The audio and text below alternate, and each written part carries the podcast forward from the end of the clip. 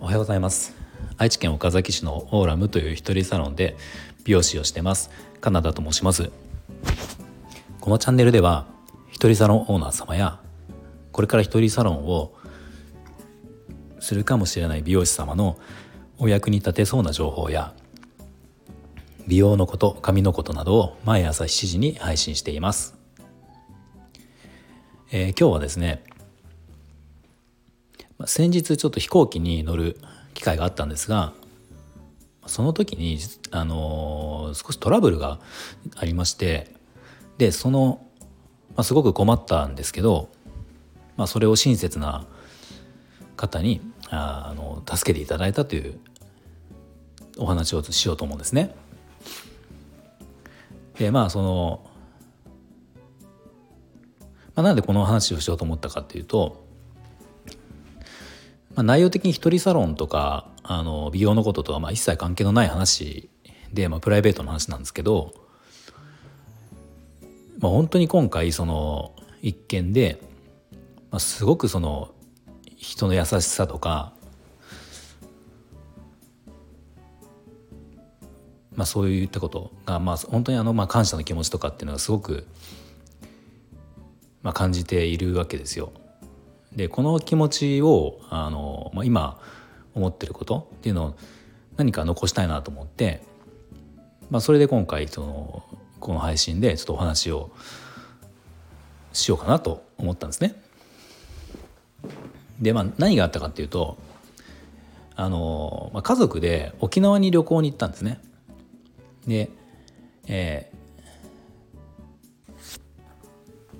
でその帰りの飛行機なんですけど、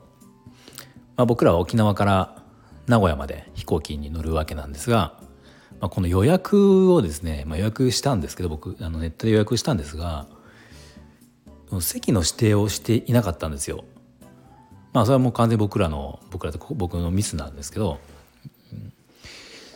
指定をしてなくて、で、結果受付をした時に出てその席を見ると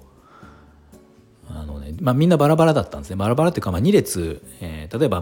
列39番40番っていう列があって、この4人、僕ら4人なんですけど、窓側それぞれの窓側だから2列にわたって、1列目の39番の一番左端一番右端で、これで2人で40番の一番左端一番右端で、それぞれ一人一人で、これで4人で4席っていう形だったんですね。で、うち子供が2人だから4人ってのは僕と妻と子供2人なんですが、子供が、下が4歳になったばっかりの男の子と、上が8歳なんですね。で、8歳はともかく、その4歳の子がもう一人で乗れるはずがないんですね。実際後ろの一応その後ろにはいるんだけど、僕らどちらがねいるんだけど、もちろん飛行機は初めてだし、そもそもねただでさえ不安っていうのが、息に乗ってはいるんだけど、やっぱりまだまだ不安なので、これは絶対乗れない、子供たちがね。で、上の8歳の子もそんな飛行機も乗ったことあるけど、自分の記憶がある状態で乗ったことってのはもう多分本人はなくて、ほぼ初めてみたいな感じなんですね。だからその話をちょっとバラバラになっちゃったっていう話をした時に、最悪もし行ければそれで行こうかと思ったんだけど、やっぱ子供上の子が泣いちゃって、いややだって、もうやっぱさすがに怖いって言って泣いちゃったんですよ。で下の子供はいまいち意味は多分分かってなくて、僕大丈夫だよとは言ってたんだけど、絶対分かってないから大丈夫じゃないんですよ。その時になったらもう絶対大泣きするのは下の子供なんで、4歳になったばっかだから、そりゃそうだなと思うんだけど、だから絶対無理だなと思って、で一応もちろん受付に行ってカウンターに行ってその話をして、なんとかなりませんかっていうことをね、言ったんだけど、どうにもならないっていう結果そうだったんですね。もう満席になってるから、なんともならないっていう返事で、も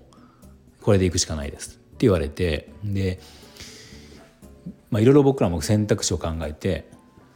じゃあもうちょっと便を遅らせることも考えたんだけど、その日は確か最終がそれの便だったので、結局じゃあ次の日、僕以外は特に何もないんだけど、僕は仕事があったから、僕だけ先に帰って、妻と子供はもう一泊、どっかに泊まって行こうかなとかも考えたし、僕も、遅らせて4人で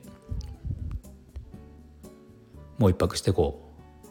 う。でもその場合は僕のお客様は次の日仕事が入ってたので、そのお客様に連絡をして、お願いして、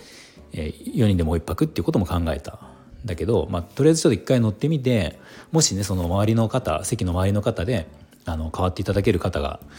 もしいれば、それでいけるかもしれないかなと思って、ダメ元で乗ったんです。で、そのね、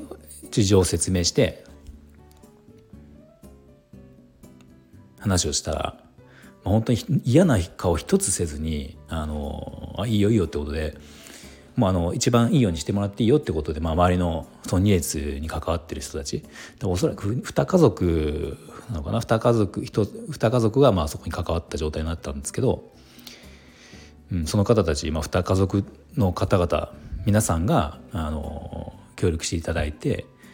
うちの子供たちがちゃんと僕らどちらかと3列に座れるようにってことを配慮していただいて、もう何も本当にいいよいいよってことでやってくれて、本当にそれがなんかもう感謝というか、本当に僕らも困ってたので、すごい助かったんですよね。本当に助かって、でだからそのねすごく親切な方々に助けられて、もちろん自分らも今後、飛行機に関わらず何か困ってる方がいて、自分らが助けになることはもちろん絶対にやっぱりこれはしていこうっても思えたし、旅行を通して。行きの飛行機は特に何もトラブルがなく、でもちろん沖縄に行った最中はすごく楽しく過ごせて、で一旦そこの最後の飛行機の搭乗で、ちょっとどうしようってもギリギリでそんなトラブルになったので、もうどうしようかなっていうことをすごく思って、大変だったんだけど、その最後そうやって周りの、ね、優しい方たちにすごく助けられて、何か嬉しい、もちろん嬉しいですし、ありがたいし、感謝はもちろんですし、でそれによってなんか自分らもというか、自分らがすごくなんていうんですかね、いい結果で終われたというか、今後自分らもそういうことをちゃんとそういう助けてくれた方々みたいになんか過ごしたいなって思ったし、今後、すごく最後はいい終わり方というか、もう最後の最後で大きなトラブルがあったけど、その後すぐにというかね、すごくいい結果というか、いい気持ちで終わらせていただいたのは、旅行を終わらせていただいたのはその方たち、周りの助けてくれた方々の本当におかげだなと思うし、だから一番下の子供は4歳になった子は、いまいち何があったかっていうことはね、分かんないと思うんだけど、8歳の子に関してはやっぱり、こうやって、周りの方に助けていただくっていうことをいただけたっていうことが、これを通して、その子供にも今後こういうことは人の役に立つこととか、自分が助けられることはやっぱり積極的に助けてというかね、同じような行動をしていこうねって、こうやって助けていただいて、その方たちはね、特に本当にお礼を言うだけで、いいよって感じでしてくれたんですけど、その分また困った方がいたら、自分らが助けになるようなことっていうのは今後もしあれば、やっぱこういった恩をそういう場で返せるようにしていくっていうのが一番ね、いいのかなと思いました。でその、僕らはそんな飛行機に乗ることがそこまで多くはない、少ないんですよね。仕事で僕も乗るわけじゃないし、だからよく知らなかったのが、行きはですね、行きは JAL だったんですよ。予約を取って、何かのサイトで予約を取ったんですけど、行きの飛行機は JAL だったんですね。で帰りがなんていうか格安航空だったんですけど、でその JAL 行きの JAL も特に指定はしてなかったんですよ。で指定はしてなかったんだけど、普通に横並びで座れたんですね。だから僕はなんかそんな飛行機のイメージってそんな感じがあって、特に指定しなくてもよっぽどその団体というかそのグループでバラバラになるっていうのはあまり経験がなかったので、そんなもんだと思って行きもそうだったから、帰りもよっぽどいいんだろうなとは思ってたんだけど、よくよく調べたらその格安航空、その今回のところはそうだったんだけど、やっぱり予約の段階で、座席の指定っていうのはプラスいくらかっていうのでしないといけないっていうのがそもそもあって、なんかだから自分らが勝手に思ってた、指定はしてなくても別に今場所は指定してないけど、その子供を含めた家族4人のグループがどっかにバラバラになるっていうのはよっぽどないんだろうなっていうのをちょっと思ってたんですね、勝手に。だからそこは確認不足だったなっていうのがあるので、そういうのがなんか格安航空とその JAL とかね、その元々ある程度金額を取るとことやっぱりシステムが違うんだなっていうのは今回ちょっと勉強になったというか、今後はよりしっかりとこれをね調べていこうかなと思いました。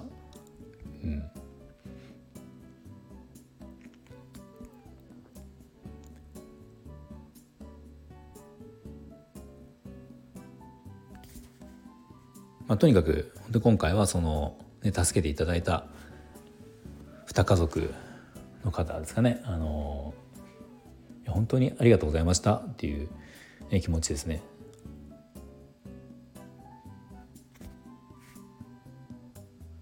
すごく僕ら助かったし、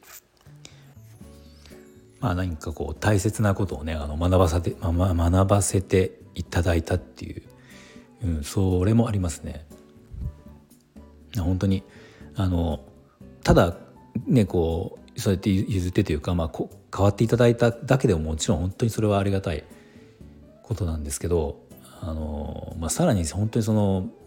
何ていうんですか、嫌な顔全くされない、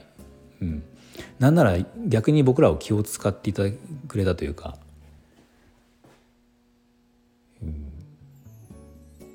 本当に素敵な方々でしたね。なんか